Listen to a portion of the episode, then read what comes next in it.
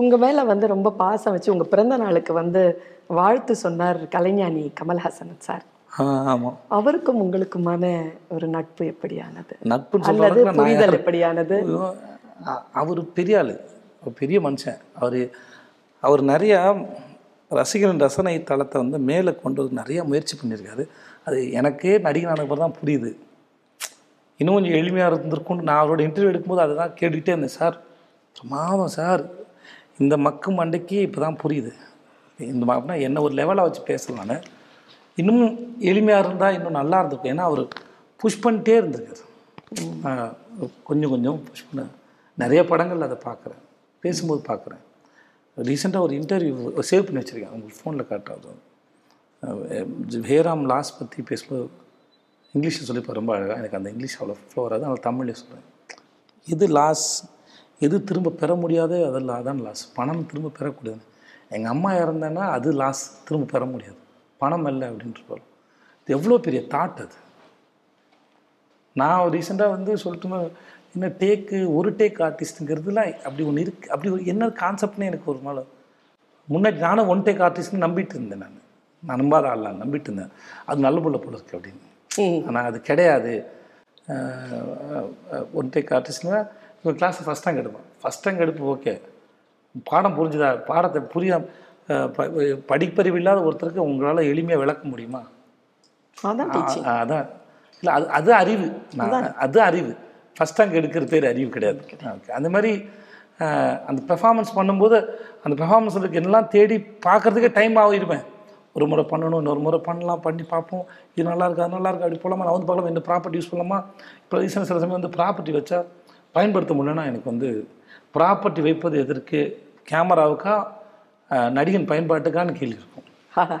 நாங்கள் பயன்படுத்த முடியாத ப்ராப்பர்ட்டி என்ன பண்ணுறது சில வீடு செட்டு போட்டால் சாஞ்சா சோறு ஆடுதுமா? ஏ நான் சாயணும் தோணும்போது சோறு ஆனா எப்படி எப்படி அது அது எப்படி பண்ண முடியும்? எனக்கு சாயணும் தோணுது. கேரக்டருக்குள்ள இருக்கும்போது தோணும் தோணுது என் வீடுன்னு எப்படி காட்டுறது? அது சரிதான் இப்போ இன்னொரு வீட்டில் சோத்து சாஞ்சு முது சொரிய முடியாது. ஆனால் என் வீட்டில் சொரிய முடியல நான். சரிதான். ஆமாம்ல அது அப்படி சொரிஞ்சிருந்தா உங்களுக்கு சொரிய முடியாதுன்னு சொல்கிறீங்க சுத்தமாக இருந்தால் வீடு புழங்காத புழங்காத வீடு தான் சுத்தமாக இருக்கும். புழங்கின வீடு அழுக்காக தான் இருக்கும். அது அழுக்கு இல்லைன்னா இதுவாக இருக்கும். கேட்கணும் அழுக்கு வேணும்னு தோணும். அழுக்கு உருவாக்க ட்ரை பண்ணுவேன். அந்த இடத்த எனக்கு இலகுவாக மாற்ற ட்ரை பண்ணுவேன். விசையுறு பந்தினை போல் உள்ளம் வேண்டும்படி செல்லும் உடல் கேட்டேன் அப்படிம்பார் பாரதியார். ஒரு பால் எடுத்து அடிச்சோம்னா எப்படி அது ஃபோர்ஸ்ஃபுல்லாக திரும்பி வருதோ அப்படி மனசு எங்க நினைக்குதோ அங்க உடம்பு போகணும் அப்படின்னு ஒரு பிரார்த்தனை இருக்கு. அவருடைய நல்லதொரு வீணை செய்த இந்த பாட்டுல. உங்களுடைய பாடி உங்க மைண்ட் சொல்றது கேக்குதா? நீங்க எப்படி வந்து உடம்ப வந்து இவ்வளவு ஃப்ளெக்சிபிளா அந்த நடிப்புக்காக நீங்க முழுக்க எப்படி பயன்படுத்துறீங்க? இல்லை. முதல்ல முதல்ல முடிச்சிடுறேன். ஃபஸ்ட்டு சொல்லும்போது என்ன எனக்கு இந்த மாதிரி ஒன் டேக்கில் இல்லைங்கிறதையும் நான் புரிஞ்சுக்கிட்ட போது கமல் சார் முன்னாடி அது இன்டர்வியூ சொல்லியிருந்தார். அதுதான் சொல்லி வந்திருந்தேன் நான். சரி. ஒரு நூறு டேக் வேணாம் போகலாம் குமாரராஜா ரொம்ப அழகாக சொல்லுவார். அந்த அந்த விஷயத்த முதல்ல சொல்லி திரும்ப நான் பரோட்டா சாப்பிட வந்திருக்கேன். நீங்கள் பரோட்டா மாஸ்டர்னு சொல்கிறீங்க நான் ஐம்பது பரோட்டா சாப்பிட்றேன் இஷ்டம். நீங்கள் போடுங்க. நான் ஒரு பரோட்டா பயிர் நேரம் நீங்கள் எப்படி எதிர்பார்ப்பீங்க? அது ஐம்பது டேக்கோ நூறு டேக்கோ அது உங்களோட வேலை உண்மை அது. ஓகே. என் டைரக்டர் மைண்டில் இருக்கிறது உருவாகிற வரைக்கும் திருப்தி அடைகிற வரைக்கும் செஞ்சுட்டே இருக்கிறது. நான் அது தயாராக தான் போகிறேன் ஒரு ஒரு முறை சென்ட்டு போகும்போது இது இத்தனை டேக்கில் பண்ணல. இதை பண்ணுவோம். அது எவ்வளோ பண்ணணுமோ அது பண்ணுவோம் நம்ம குறை இருக்கா திரும்பி போவோம். அது ஓகேன்னு ஃபென்டாஸ்டிக் வந்தாலும் பரவாயில்ல. இன்னொரு தான் இன்னொன்று தோணுது. பண்ணு பார்ப்பேன் ஃபிலிம் இல்லை இல்லை ஃபிலிம் தான் பிரச்சனை. செலவு பட்ஜெட் ஃபிலிம் கிடையாது.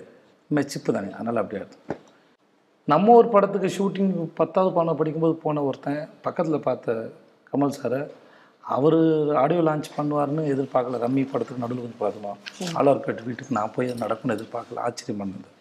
அந்த கமல் சாரை ஆளவந்தான் படத்தோட அனௌன்ஸ்மெண்ட்லேயே ஏதோ ஒன்றுத்துல பார்த்து பிரமான் இப்போ பயந்து போனார். கமல் சாரை என்ன இருந்தாலும் என்ன பண்ணுறாப்புல அப்படின்லாம் பார்த்து வீடனில் இன்டர்வியூலாம் வந்தது. அவரோட நான் துபாயில் இருந்தேன் அப்போது ஆம்ஸ்லாம் பற்றி ஒரு இன்டர்வியூ அதெல்லாம் இது இது வந்தது. அப்போது அப்படி தான் நினைக்கிறேன் தெரிஞ்ச வரைக்கும். வீடன்லேயே கும்புதத்துலேயும் தெரியல பட் வந்தது படித்தேன் அது இது மாதிரி ஆச்சரியப்பட்டுக்கிட்டே இருக்கும். அவர் பாடுவார் ஆடுவார் என்னமோ பண்ணுறாப்புல அப்படிலாம் தோணிகிட்டே இருக்கும். அந்த மனுஷனும் சினிமாவுக்கு வந்து ஏன்னா இங்கே வழக்கமாக சொல்லி கொடுக்கப்படுற ஒரு ஃபார்மில் வந்து Rajini sir form success formula வியாபார ஃபார்முலா அப்படின்னா மோஸ்ட்லி எல்லாருக்குமான ஒரு ஒரு பாதையாக போயிட்டு வர அத்தனை பேரும் உங்களுக்கு சொல்லுவாங்க. சினிமாக்குள்ளே வந்துட்டிங்கன்னா முதல்ல சொல்லிக் கொடுக்குறது வந்து ரஜினி சார் ஆகுது எப்படி அப்படின்னு தான் சொல்லிக் கொடுப்பாங்க வந்து. வியாபாரத்தை எப்படி தக்க வச்சுக்கிறதுன்னு சொல்லி கொடுப்பாங்க. ஆமாம் கண்டிப்பாக வியாபாரம் தக்க வைக்கணும். அதான் உண்மை. வேணும் ஆனால் கொஞ்ச நாள் கழித்து உள்ளே வந்து கமல் சார் யாருன்னு புரியும் போது அவர் பண்ண வேலைகள் ரொம்ப பிரம்மாண்டமாக இருக்குது மிக பிரம்மாண்டமாக இருக்குது ரஜினி சாரையும் அவர் பெர்ஃபார்மன்ஸும் அவரோட வேலை பார்க்கும்போது ஒரு ஒரு ஷாட்டுக்கும் அவர் வந்து அவங்களை என்டர்டெயின் பண்ணுறதுக்கு அவ்வளோ அவ்வளோ மெனக்கெடுவாங்க சும்மா இல்லை அது. சும்மா சொல்லுவாங்க ரஜினி சார் ஆயிரம் பிஸ்னஸ் அந்த ரஜினி சார் ஆகிறது உயிர் போகிற வேலை. கமல் சார் ஆகிறதும் உயிர் போகிற வேலை.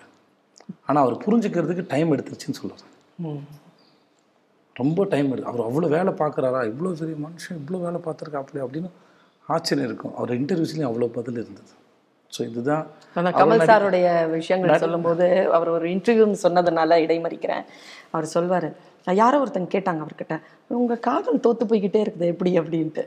அசால்ட்டா பதில் சொன்னார் அவரு. காதல் ஒருபோதும் தோற்று போகாது. காதலித்தவர்கள் தான் தோற்று போகிறார்கள். சரியான ஸ்பாட்ல. அப்போ அவர் அவர் ஆழமாக பேசுகிறவர் இப்போ ஞானசம்பந்தன் சாரோட நடித்தேன் அவர் ஒரு முறை கமல் சாரோட கூப்பிட்டு அவர் இவரோட தமிழ் பேசுறதை கூப்பிட்டு ஒரு விஷயத்தை எடுத்து ரெண்டு பேரும் பேசிப்பாங்க. அவர் அவர்- தமிழில் பேசி கலந்து சிலாகிச்சு போகிறது அவர் ரொம்ப பிடிக்கும் அப்படின்னு சொன்னாங்க. அப்போ தன்னை ஒரு பக்கத்தில் வந்து இதெல்லாம் செய்கிறேன்னு காட்டிக்காமே ஒருத்தர் தன்னைத்தானே அந்த ஆர்ட்டில் லைத்து போவதை ஒருத்தர் ரசிச்சிருக்காரு. ஆனால் அப்படி தான் பார்க்குறாரு அது உள்ள ரசி அது வந்து எல்லாமே வந்து எல்லாமே வெளியே சொல்லி இதெல்லாம் பண்ணுறேன் அப்படின்ற எதுவுமே இல்லை எல்லாமே ஃப்ரேம் கிடையாது. ஃப்ரேம் அதுக்குள்ள லயித்து போய் வாழ்ந்திருக்காரு ஒரு மனுஷன். அது பார்க்கும்போது நல்லா இருக்கு. கேட்கறதுக்கு ரொம்ப நல்லா இருக்கு. இப்போ இப்படிப்பட்ட ஒருத்தன் அவருக்கு எதுக்க நின்று வேலை செய்ய போகிறேன் இன்னும் நான் ரெண்டு பேரும் காம்பினேஷன் வெயிட்டிங் நான். இன்னும் நான் ஷார்ட் வைக்கல. இன்னும் ரெண்டு மூணு நாள் ஆரம்பிக்கிறேன் நாங்கள் வெயிட்டிங் அந்த கண்களை பார்த்து நான் நடிக்க போகிறேன். அந்த கண்களை திமிரா பார்க்க போகிறேன் ஆ ஆமாம்ல நான் வில்லன்ல. அப்போ அவரோட சண்டை போட போகிறேன் அப்போ நான் எவ்வளோ திமிரா பார்க்கணும் அந்த கண்கள். அந்த கண்களை பார்க்கும்போதெல்லாம் ரொம்ப பிடிக்கும். இந்த இந்த இந்த நீங்கள் சொன்னீங்களே தேடர் பாஸ்கர் ஒரு அவர் சமீபத்தில் பர்த்டேக்கு போயிருந்தேன். என்னை அவ்வளோ அழகாக வாங்கன்னு கூப்பிட்டு அரவணைச்சு ஃபோட்டோ எடுத்து கூப்பிட்டு சேர்த்துட்டாப்புல. சரி. எனக்கு வந்து அவர்கிட்ட பேசின ஒரு மணி நேரம் பேசும்போது அவ்வளோ அவ்வளோ ஊத்து அது வந்து ஊத்து. சுரந்துக்கிட்டே இருக்காது. ரசிச்சுக்கிட்டே இருக்காப்புல ஃபோட்டோ ஷூட் வந்து நான் அவர் என்னென்னமோ படம் பார்த்து வச்சுருக்கேன் நான் படமே பார்க்க மாட்டேன். எனக்கு இப்ப எனக்கு படம் ரொம்ப கம்மியாக பார்ப்பேன். ஒரு வருஷத்தில் எத்தனை படம் பார்த்தீங்கன்னா ஒரு பாஞ்சு படம் பார்த்த பெரிய விஷயம் நான். இவ்வளோ தான் நான். அவ்வளோ பார்க்குறாரு. சொல்லிக்க மாட்டேங்குது. போர் அடிக்க மாட்டேங்குது அது அவ்வளோ லைத்து இருக்கிறார் அவர் ஹோம்ஒர்க் பண்ணல. ப்ரிப்பேர் பண்ணுறாருன்னு கேட்டால் என் பாஷையில் அது இல்லை. தன்னை தயார்படுத்துகிறான்னு கேட்டால் இல்லை. அவர் ரசிக்கிறாப்புல. உள்ள அப்படியே அப்படியே உள்ளே இருக்கிறார். முழுவதும் சூழ்ந்து அதுக்குள்ளே ரசனையோடு உட்காந்துருக்காப்புல அப்படி தான் நான் அவரை பார்க்குறேன். அவர் கூட நடிக்க போகிறேன் அவர் கண்ணில் அப்படி பார்க்க போகிறேன் ஷார்ட் முடிஞ்சா அது பார்வை மாறிடும். ஆனால் அங்கே பார்க்கும்போது ரெண்டு நடக்கும். ஓ அப்படின்னு ஒன்று இருக்கும். இவர் என்னெல்லாம் பண்ணுறது பாரு அப்படின்னு அதில் அங்கே ரெண்டு மூணு பேர் விஜய் சேர் இருப்பான். ஓகே ஒருத்தன் வில்லா இருப்பான். ஒருத்தன் அவரோட ஃபேன் இருப்பான் ஒருத்தன் அவரோட கற்றுக்க வந்த மாணவன் இருப்பான் எல்லாத்தையும் நோட்ஸ் எடுத்துருப்பாங்க ஏ அவர் கண்ணை பார்த்து நீ அவர் காலை பார்த்து கடை ஒருத்தன் அப்படின்னு சொல்லி அத்தனை பேர் இருப்பாங்க. கண்டிப்பாக அந்த இடத்துல வந்து எனக்கும் பத்து தலை இருக்கும் பத்து உடம்போடு இருக்கும்னு நினைக்கிறேன். அந்த அவரோட நடிக்கிற அந்த அந்த காட்சியில். நோட்ஸ் எடுத்துகிட்டே இருப்பானுங்க எல்லாம் அது அந்த மூமெண்ட்டுக்கு தான் அந்த படம். வேறு எதுக்காகவும் இல்லை. நான் மாஸ்டர் கமிட் ஆன போது ரெண்டு பேசுவேன் அவ்வளோதான் விஜய் சேதுபதி காலி. வில்லன் நடிச்சின்னு எங்கே பார்ப்பாங்க அப்படி இல்லை. கலைக்கு ஃபிக்ஸட் இட்ஸ் கலைன்னு இல்லை. இது எல்லாமே ஃபார்ம்லெஸ் தான். எல்லா எல்லா இதுக்கும் ஒரு அது அதுக்கு உண்டான ஃபார்மில் அது இருக்குது அது பார்க்க தெரியாதனால வர பிரச்சனை அது. பட் ஆனால் but I am waiting for that moment அது சந்திக்க போகிற அந்த ஒரு அஞ்சாறு நாளில் இருக்கிற ஒசையா போட்டு ஒரு ஒசையா போட்டு பத்து நாள் இருப்பேன்னு நினைக்கிறேன். பத்து நாளுக்கு எட்டு மணி நேரம் வச்சுக்கூடாது. எட்டு மணி நேரத்தில் எண்பது மணி எட்டு எட்டு மணி நேரம் எண்பது மணி நேரம் ஆச்சு. அந்த எண்பது மணி நேரத்தில் ஷார்ட் வச்சு கண்ணை பார்க்குற நேரம் மொத்தமாக சேர்த்து ஒரு ஒரு எட்டு மணி நேரமாக இருந்தால் கூட அந்த எட்டு மணி நேரங்கிறது எனக்கு மிகப்பெரிய பாக்கியம். எத்தனை பேருடைய பொறாமையை நீங்க போட்டு அள்ளி கொட்டி இருக்கிறீங்களோ இப்போ? விஜய் சேதுபதி கிடைக்கிற இந்த வாய்ப்பு நமக்கு இல்லையே. விஜய் சேது கிடைக்கிற வாய்ப்பு கிடைச்சா விஜய் சேது மாதிரி பார்க்கணும்ல. அதுதான் பாக்கியம் நான் இந்த பத்து பேரோட நான் இருக்கேன்ல. அப்படி பார்க்கணும்னு சொல்ல வரேன் நான். நான் நான் கற்றுக்கிறதுக்கும் பார்க்கறதுக்கும் தெரிஞ்சுக்கிறதுக்கும் அப்படியே காத்துக்கிட்டு இருந்து போகிறேன் நான். ரசிக்கிறதுக்கும் அதே சமயத்தில் எதிர்த்து நிற்கிறதுக்கும் நல்லா இருக்குல்ல ஒரு பிரமாதமான ஒரு அனுபவம். மோகன்லால் சாரோட ஒரு இன்டர்வியூ ஒன்று வச்சுருக்கேன் நான். பேசணும். மிக பிரமாதமான ஸ்பீச் நான் உங்களுக்கு அனுப்புகிறேன் இன்றைக்கி மேடத்துக்கு அனுப்புங்க. அது ஒரு மிக அற்புதமான ஸ்பீச் அது. அது எனக்கு மலையாளம் ஓரளவு தான் புரிஞ்சுது. நான் சில படத்தில் கதகளி ஆடினேன் ஒரு படத்தில் பரதநாட்டியம் ஆடினேன் இது பண்ணேன் அது பண்ணேன். இதெல்லாம் கற்றுக்கிட்டியான்னு என்னை கேட்டாங்க. நான் கற்றுக்கல நேரம் வரும்போது அது எனக்குள்ளேருந்து வந்தது. அப்படின்னு அவர் அந்த மாதிரி சென்ஸில் சொல்லியிருப்பார். எல்லாருக்கும் எல்லாமா ஆகணுங்கிற ஒரு ஆக்ரகம் ஆசை இருக்கும். ஆனால் எல்லாராலும் முடியாது. ஒரு நடிகனால் முடியும். அப்பாவும் தாத்தாவும் மகனாகவும் ராஜாவும் பிச்சைக்காரனாகவும் போலீஸ்காரனாகவும். அதுக்கப்புறம் ஆணாகவும் பெண்ணாகவும் திருநங்கையாகவும். என்னை போல் இன்னொரு ஜெயசூர்யாவும் திலீப் அவங்க அவர் ரெண்டு பேரும் நடித்தாங்க அவங்களும் கேட்டேன். அதுலேருந்து வர்றதுக்கு கொஞ்சம் டைம் எடுத்து அடுத்த கேரக்டர் பண்ண மாறி போச்சு ஒன்று ஒரு கதாபாத்திரத்தில் இன்னொரு கதாபாத்திரத்துக்கு ஒரு பறவையின் ஆனந்தத்தை ஒரு பறக்கிற பறவையின் ஆனந்தத்தை போல் பறந்து பறந்து போயிட்டுருக்கேன். சொல்லிட்டு கடைசியில் அந்த வார்த்தை சரியாக புரிஞ்சுனான்னு தெரியல எப்படி சொல்கிறது பட் கடைசியான மலை மேகத்துக்குள்ளே இருக்கிற ஒரு துளியை போல நீர் துளியை போல ஆகணும்னு ஆசை இருக்குது அந்த இடத்துக்கு போய் சேரணும்னு தெரியல ஆனால் அது நோக்கிய பிரயாணம் அப்படின்னு சொல்லியிருப்பாங்க அது அவ்வளோ அற்புதமாக பேசியிருப்பார். ஆர்ட் அப்படி போட்டு தான் ஆர்ட்னு நான் நினைக்கிறேன். அப்படி லைத்து போகுது அதுக்குள்ளே இருக்குது. Of course it's business too but இருந்தாலுமே அது வந்து ஒரு ஒரு அனுபவம் அது. கேட்ட கேள்வி நிறையா அந்த மோட்டிவேஷனு ஜெயிக்கிறது வெற்றி ஈட்டு எல்லாம் இருக்குல்ல அதெல்லாம் தேவை. ஆனால் இதுதான் பெரும்பங்காக இருக்கும். ஆனால் அதுவும் கவனத்தில் இருக்குன்னு சொல்லணும் அப்படிப்பட்ட எனக்கு அது அந்த மாதிரி லைத்து விரும்புகிற இருக்கிறேன். அது அப்படி தான் ஆவனா எனக்கு தெரியாது. ஆனால் அந்த அப்படி டேஸ்ட் பண்ண ஆசைப்படுறேன். அப்படிப்பட்ட எனக்கு கமல் சாரோட கிடைக்கப்போகிற இந்த வாய்ப்பு ரஜினி சாரோட ஒரு வாய்ப்பு கிடைச்சது. கமல் சாரோட கிடைக்கப்போகிற இந்த வாய்ப்பு வந்து ரெடி இச்சி ஊறுது அந்த மாதிரி. எனக்கு வந்து நீங்க அந்த உங்களுடைய உடல் மொழி பத்தி நான் கேட்டுறேன். ஆமாம் அந்த அவ்வளோ ஃபோர்ஸ்ஃபுல்லாக நீங்கள் வந்து அதை வந்து ப்ரெசென்ட் பண்ணுறீங்க உங்களுடைய உடல் மொழியால். ஏதோ ஒன்று அசையலை நீங்கள் ஆனால் பார்க்கிறவர்களை வந்து அசைய வைக்கிறீங்க அந்த ஒரு ஃபோர்ஸில் இப்போ நான் சமீபத்தில் கூட ஒரு அந்த ஒரு படம் பார்த்தேன் டீலக்ஸ் சூப்பர் சூப்பர் டீலக்ஸ் அதில் வந்து ஒரு திருநங்கையினுடைய உடல் அசைவுகளை வந்து எனக்கு பெண்ணாக நடித்ததில் எனக்கு நிறைய பேர் வந்து பெண்களாக வந்து அவ்வளோ சீக்கிரமாக வந்து ஜெஸ்ட்டை வெளியில் காட்டிடும் ஒரு பெண்ணாக நான் இருக்கிறதுனால அதை சொல்கிறேன் வேஷம் போட்டுக்கலாம். ஆனால் அந்த அசைவுகள் வராதா? எனக்கு தெரிஞ்சு ஒரு பெண்ணாக வந்து பண்ணது வந்து இங்கிலீஷில் ஒரு ஒரு படத்தில் வந்து ஒரு ஒருத்தர் பண்ணியிருப்பார் அவருடைய பேர் எனக்கு சரியா இப்போ மனசில் வர மாட்டேங்குது பிரமாதமாக பண்ணியிருப்பார் லேடி மாதிரியே பண்ணியிருப்பார் எனக்கு தெரிஞ்சு இந்த உலகத்திலேயே அவை சண்முகியில் வந்து கமலஹாசன் சார் பண்ணது தான் வந்து இந்த ஜெஸ்டர் அப்படி இருக்கும். அது சின்ன அசைவு கூட அந்த ஆண் அப்படிங்கிறது காட்ட மாட்டாங்க அதில். ஆனால் நீங்களும் அந்த திருநங்கை அப்படிங்கிற அந்த அந்த கேரக்டரில் அந்த உடல் அசைவு அவ்வளோ பிரமாதம். நிறைய பேர் பண்ணியிருக்காங்க. ஏதோ ஒரு அசைவில் ஆண் வந்துருவான். அது எப்படி நீங்கள் அப்சர்வ் பண்ணுறீங்க அந்த மாதிரியான உடல் அசைவுகளை எப்படி கொடுக்குறீங்க? உள்ள மைண்டில் முதல்ல அந்த கேரக்டரை ஏற்றுக்குவீங்களா இல்லை இல்லை. நானும் குமாராஜ் சாரும் பேசிகிட்டு இருந்தோம். பேசும்போது இது யாரும் ரெஃபரன்ஸ் இல்லை.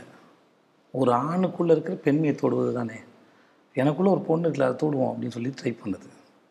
முத நாளுக்கு கார்லேருந்து இறங்குறது ஒரு ஐம்பது டேக் போச்சு. அப்போ தான் மதின்னு அவங்க எக்ஸிக்யூட்டிவ் பிடிச்சிருந்தாங்க அவங்க வந்து சொன்னாங்க.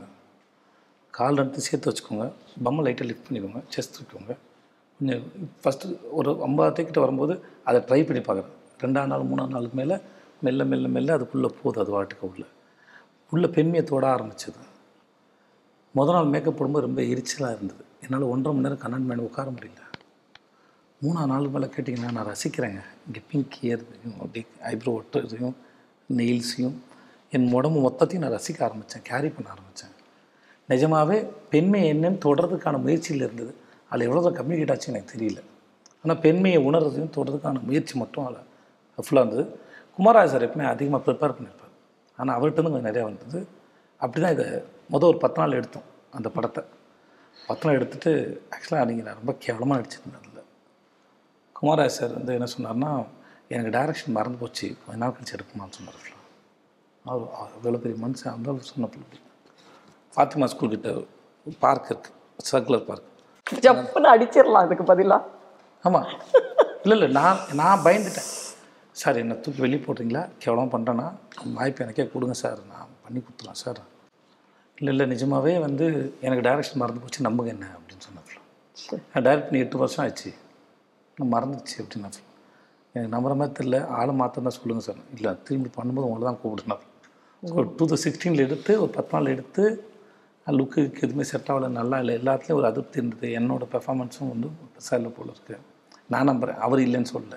நான் நம்புகிறேன் அப்புறம் தான் இது பண்ணோம். இது பண்ணி இப்போ நீங்கள் பேசுறீங்க இல்லையா?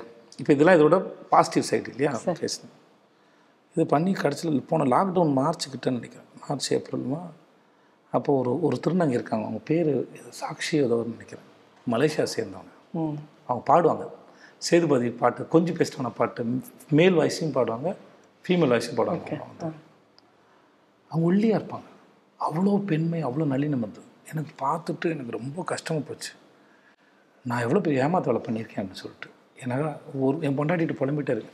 நான்லாம் வேஸ்ட்டு ஒரு சின்சியாரிட்டி இல்லாத ஒரு ஆளாக இருக்கிறேன் அப்படின்னு சொல்லி எனக்கு இது வந்து எப்படியாவது கன்ஃபேஸ் பண்ணும் குமாராஜர்ட்டு குமாராஜ் சார் எப்போ சொன்னாலுமே வந்து ஐயா மிக பிரமாதமாக அடிச்சிட்டிங்க அப்படின்னு. ஐயா நன்றி ஐயா உங்களால் தான் அப்படின்னு பேசிப்போம் ரெண்டு பேரும்.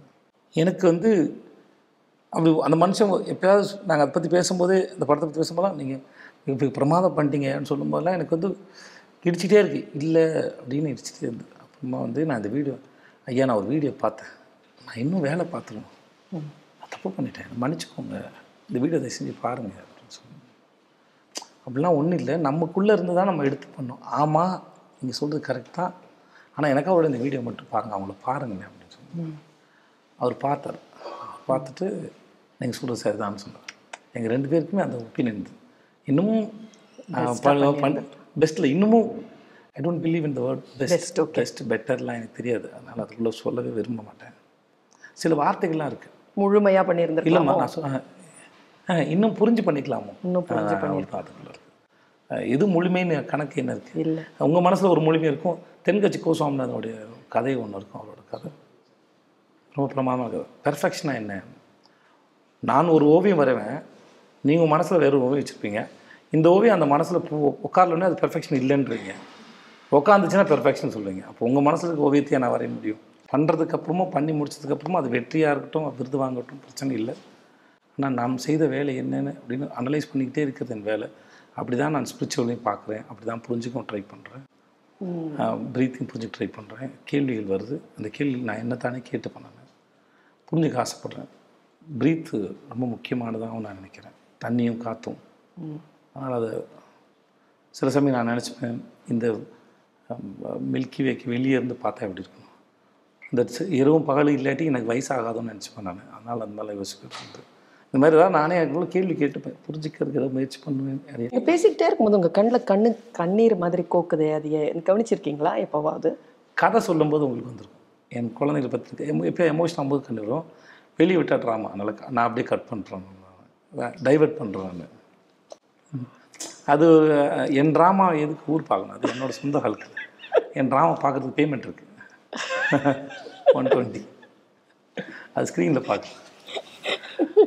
சரி நீங்க வந்து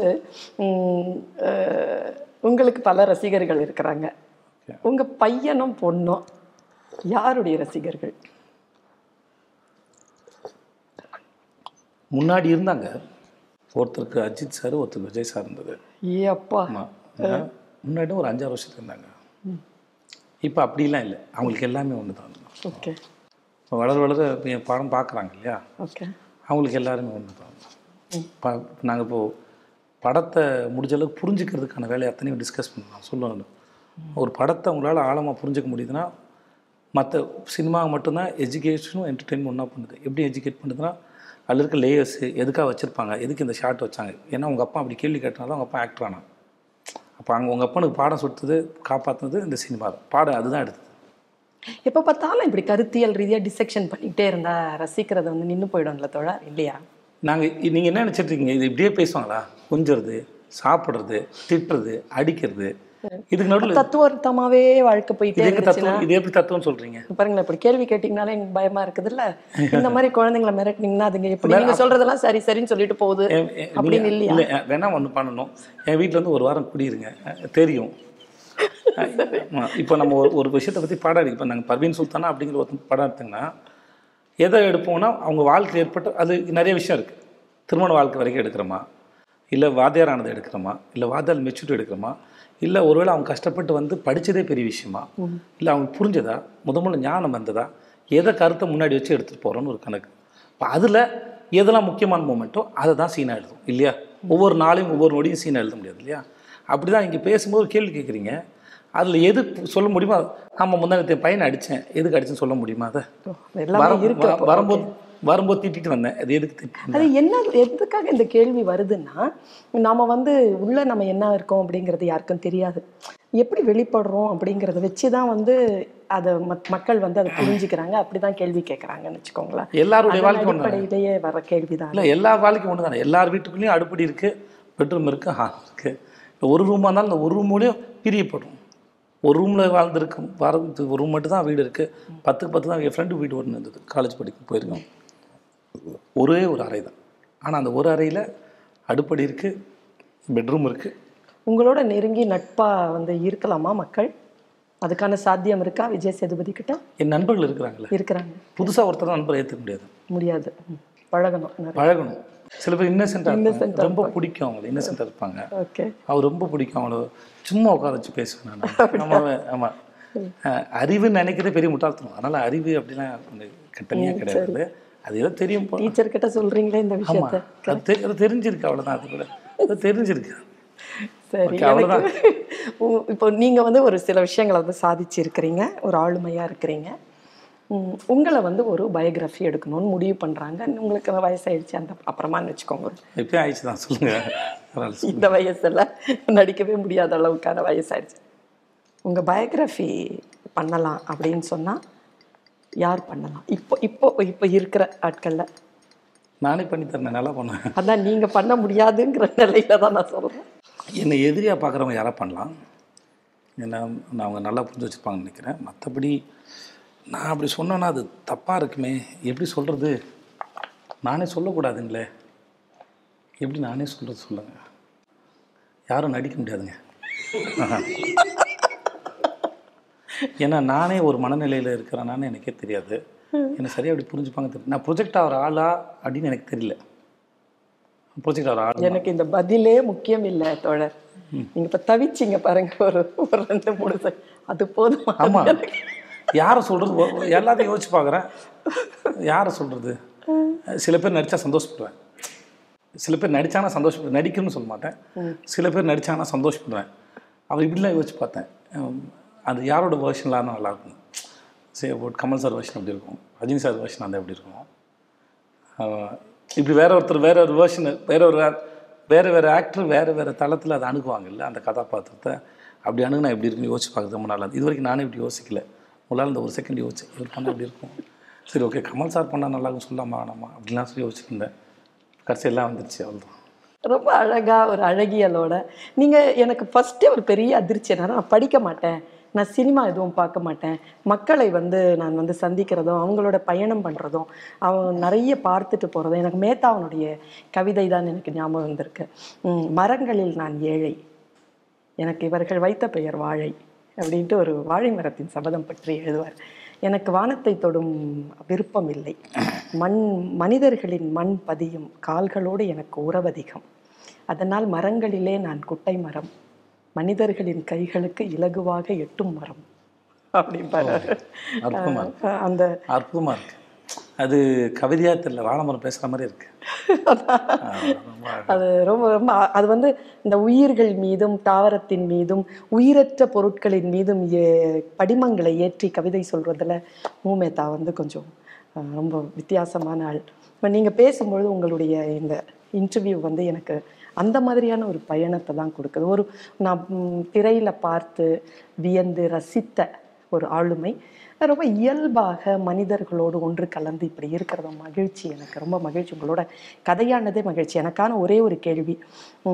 வீட்டை நான் ரொம்ப நேசிக்கிறேன் அப்படின்னு இன்டர்வியூவை தொடங்குனீங்க. நான் வீட்டில் வந்து அம்மா அப்பாவை ரொம்ப நேசிக்கிற பிள்ளை. எனக்கு வலிகள் தெரியும். நான் ஏற்கனவே ஒரு தாழ்வு மனப்பான்மையும் பயமும் கொண்ட ஒரு சாதாரணமான குடும்பத்துலேருந்து வந்த பிள்ளை. போதும்னு சொல்லி சொல்லி தான் நான் சினிமாவுக்கு போனேன். எல்லாம் ஒரு புறம் இருக்கட்டும். இந்த உள்ளுக்குள்ளே இருக்கக்கூடிய இந்த விஜய சேதுபதி இன்னைக்கு மிஸ் பண்ணுற விஷயம் என்ன? எனக்கு தெரிஞ்சு அப்பா இப்போ இருந்திருந்தா என்ன நினச்சிருப்பார்? அது எப்பவுமே இருக்கிறது தான் எங்கள் அப்பா அந்த ஆள் இந்த நான் ஃபஸ்ட்டு ஃபஸ்ட்டு தென்மேற்கு பருவக்காற்று ஆனோடனே சொல்லிட்டேன் எல்லார்ட்டையும் ஆனால் அந்த ஆள் இருந்து அந்த ஆள் க கட்டி பிடிச்சி அந்த ஆள் கழுத்தில் ஒரு முத்தத்தை கொடுத்து நான் சொல்லியிருந்தேன்னா வந்து செம்மையாக இருந்திருக்கும். அதுதான் இல்லாமல் போயிடுச்சுன்னு அர்த்தம். அந்த அது ஒரு ஏன்னா அந்த ஆளோட விதை தானே நான்? அது ஒரு கெத்து. அவருக்கு எப்போ கொஞ்சம் கெத்தான இல்லை எங்கள் அப்பா. அது வந்து இருந்திருக்கலாமோ? ஏன்னா நான் கல்யாணம் பண்ணான்னு முடியறது கூட எங்கள் அண்ணன் வந்து சொன்னான். அவனுக்கு முன்னாடி நான் கல்யாணம் பண்ணேன். எங்கள் அண்ணனுக்கு முன்னாடி நாலு வருஷமாக நான் கல்யாணம் பண்ணேன். கல்யாணம் நாலு வருஷம் தான் எங்கள் அண்ணன் கல்யாணம் பண்ணோம் அப்போது வந்து எங்கள் அண்ணன் சொன்னால் அப்பாவுக்கு வயசாகிட்ட போதா சீக்கிரம் கல்யாணம் பண்ணி பிள்ளைய பற்றி கையில் கொடுத்துட்றா. என்னை பற்றி யோசிக்காத. அந்த கொஞ்சம் அஞ்சாறு வருஷம் கூட இருப்பாப்பில் அப்படின்னு. கூட இருந்தாப்பில் அதனால ஒரு அஞ்சு வருஷம் கூட இருந்தார். எங்கள் ரெண்டு பேரும் ஃப்ரெண்ட்ஷிப் ரொம்ப ஸ்ட்ராங்காக ரொம்ப நாங்கள் ரெண்டு பேரும் ரொம்ப ஃப்ரெண்ட்லியான ஆள். முத முறை அவரோட தான் சரக்கு அடிச்சிருக்கேன். ஸோ அதனால் ரொம்ப ஃப்ரெண்ட்லியான ஆள். அப்புறம் ஒரு நாள் அவர் சரக்கு அடிச்சிருக்கேன். ஒரு நாள் வந்து தீபாவளிக்கு நான் நினைக்கிறேன். ஃப்ரெண்ட்ஸோட சரக்கு அடிச்சு மத்தியானம் வீட்டுக்கு வந்து செம்மடி அடித்தார் அது இது எனக்கு ரெண்டுமே புரியாமல் இருந்தது. அவர் குடிக்க சொல்ல என்னன்னு தெரிஞ்சுக்கிறதுக்காக ஒரு சிப்பு கொடுத்தாப்புல. அவர் கொடுக்கும்போது. அப்புறம் நான் ஒரு நாள் குடிச்சு போய் செம்மடி அடிச்சிருக்காரு திரும்பி. அவர் எப்படி வளர்த்தாருங்கிறது ரொம்ப ஆச்சரியமாக இருக்கும். ரொம்ப கான்ட்ராஸ்டாக இருக்கும். சிலது எதை புரிய வைக்க ட்ரை பண்ணுறாரு என்ன சொல்ல வராரு என்ன தெரியாது. சில சமயம் அடியில் தான் பாதி புரிஞ்சிருக்கு. ஆனால் லவ் செம்மையாக இருக்கும் அவரோட. லவ் வந்து செம்மையாக இருக்கும். அந்த ஆள் வந்து இருந்திருந்தால் நல்லா இருந்திருக்கும். ரொம்ப ஆசைப்பட்டது. பிரமாதமாக இருந்திருக்கும். அவர் அவர் மட்டும் தான் சொல்லிட்டு இருந்தார். நாலு பிள்ளைங்கள ஒருத்தனை மட்டும் பார்த்து சொல்லிட்டே இருப்பார். நீ சாதாரண ஆள் பெரிய ஆளுன்னு என்னை நீ பெற்றதுனால என்னை அப்படி சொல்லாத அப்படின்னு நான் சொன்னேன். டேய் நான் தான்டா பெற்றவன் எனக்கு தெரியும்டா என்பவர் நான் நாலு பேர்ட்டையும் அவர் சொல்லாது. அது எப்படி சொன்னாங்களும் தெரியாது. அதனால் நிறையா இருக்கு. அவர் எப்படி இமேஜின் ஜிக்ஸ் ஜிக்ஸாக்காக போகுது. நீங்கள் வேறு கேள்வி கேட்டு முடிச்சிட்டிங்க. இது நான் இந்த மாதிரி பதில் ஏற்கனவே சொன்ன பதில் தான். இதெல்லாம் தாண்டியும் நிறையா இருக்குது. ஒரு என்னென்னமோ இருக்குது அவர் கூட இருந்த பழக்கத்தில். அதுதான் என் மேலே அவர் மிகப்பெரிய நம்பிக்கையும் பேரன்பு வச்சிருந்தார். நான் அவங்க அப்பா சாயலில் இருக்கிறேன்னு அவர் நான் எங்கள் தாத்தா சாயலில் இருக்கிறேன்னு சொல்லுவார். எங்கள் தாத்தா நல்லா ஆறடி ப்ராட் ஷோல்டர்னு சொல்லுவார். எங்கள் தாத்தா நான் பார்த்தல எங்கள் அப்பா எட்டாவது படி மாதிரி எடுத்துட்டார் அவர் பார்த்ததில்ல நான். அதனால் வந்து எங்கள் தாத்தா வந்து தமிழில் தான் நைட்டு பன்னெண்டு மணிக்கு தூங்கிட்டு இருக்கணும் அடித்து எழுப்பி திருக்குறள் சொல்ல ஆ. இவருக்கு ஐம்பத்தேழு ஐம்பத்தெட்டு ஐம்பத்தொம்பது வயசில் எங்கள் அப்பா இறந்து போனார். அவர் கான்சியஸாக இருந்த வரைக்கும் ஏழாவது எட்டாவது படிக்க செயல் வரைக்கும் அவர் தெரியும். எங்கள் அப்பா மெமரி ரொம்ப ஸ்ட்ராங் பாஞ்சாலி சபத்தில் பாஞ்சாலி நடிச்சிருக்காரு அவர் ஸ்கூல் டேஸில் அது வசனத்தை அப்படியே ஒப்பிப்பாப்பில் ஃபாஸ்ட்டாக ஒப்பிப்பாப்பில் பாடல் பாடுவார் சூப்பராக பாடுவார். நைட்டு வந்து படுத்துட்டு பாடுவார்னா ஒரு ஆறு ஏழு பாட்டு பாடுவாப்பில் ஒரு பாட்டு. கத்தி பாடுவார். முணுங்க மாட்டார். எங்கள் ஹவுஸ் ஓனர் கேட்பார் உங்கள் அப்பா இன்னைக்கு பாடலையான்னு கேட்பார் நாங்கள் சின்ன தம்பி மாதிரி தான். பாடுவார் அவர் பாட்டுக்கு பாடுவார். நல்லா பாடுவார் கத்தி பாடுவார். நல்ல ஒரு பேஸ் வாய்ஸ் இருக்கும். கத்தி பாடுவாப்புல. இந்த மரணம் என்று தூண்டில் கத்தி பாடுவாப்புல ஆ. அப்புறம் இந்த சோதனை மேல் சோதனை சாங்கில் வந்து அந்த மாமா அந்த டைலாக் பா- அப்படியே படுத்துட்டு எதை பற்றி அவர் பாட்டுக்கு வந்து பாடிட்டு இருப்பார் சாமி பாடிட்டு இருப்பார். ரொம்ப ரசனை மிகுந்த ஒரு ஆள் தான் அந்த ஆள் வந்து. இருந்தால் இன்னும் நல்லா இருந்திருக்கும். நான் முத முதல்ல க கதை எழுதி கொடுத்தேன் அவர்கிட்ட. வீரப்பன் அவர் இறந்து போனப்போ இப்படியும் இருக்கலாம்னு சொல்லி நான் ஒரு டைட்டில் வச்சு நான் ஒரு கதை எழுதினேன் முத முதல்ல. ஜிம்மில் வந்து அவர் அவருடைய அவரை என்கவுண்டர் பண்ண ஃபோட்டோவோட அந்த ஹெட்லைன் அது. வடபள்ளி கோயில் பின்னாடி வேர்ல்டு சின்ன அப்போ அங்கே போயிருந்தேன் நான்.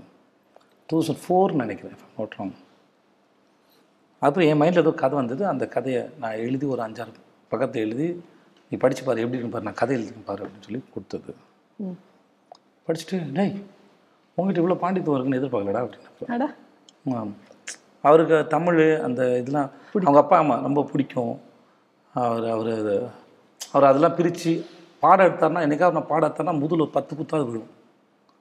செம்மையாக குத்தாப்புல ஒரு விஷயத்தை சொல்லி கொடுக்கும்போது குத்து குத்து புரியல அவனுக்குன்னு சொல்லி அதனால் வந்து அவர் அவரோட போக்கில் வந்து ரொம்ப எல்லா கெட்ட பழக்கமும் இருந்த ஒரு ஆள் தான் ஆனால் அவரோட வேலையில் அவர் ரொம்ப தெளிவாக இருப்பார். கணக்கு கால்குலேட்டர் போ இன்ஜினியர் தான் அதனால் வந்து எட்டு முக்கா இல்லை அரை நாலு முக்கா மூணு கால் அரை அப்படின்னா உடனே சொல்லிடுவாப்புல அவர்.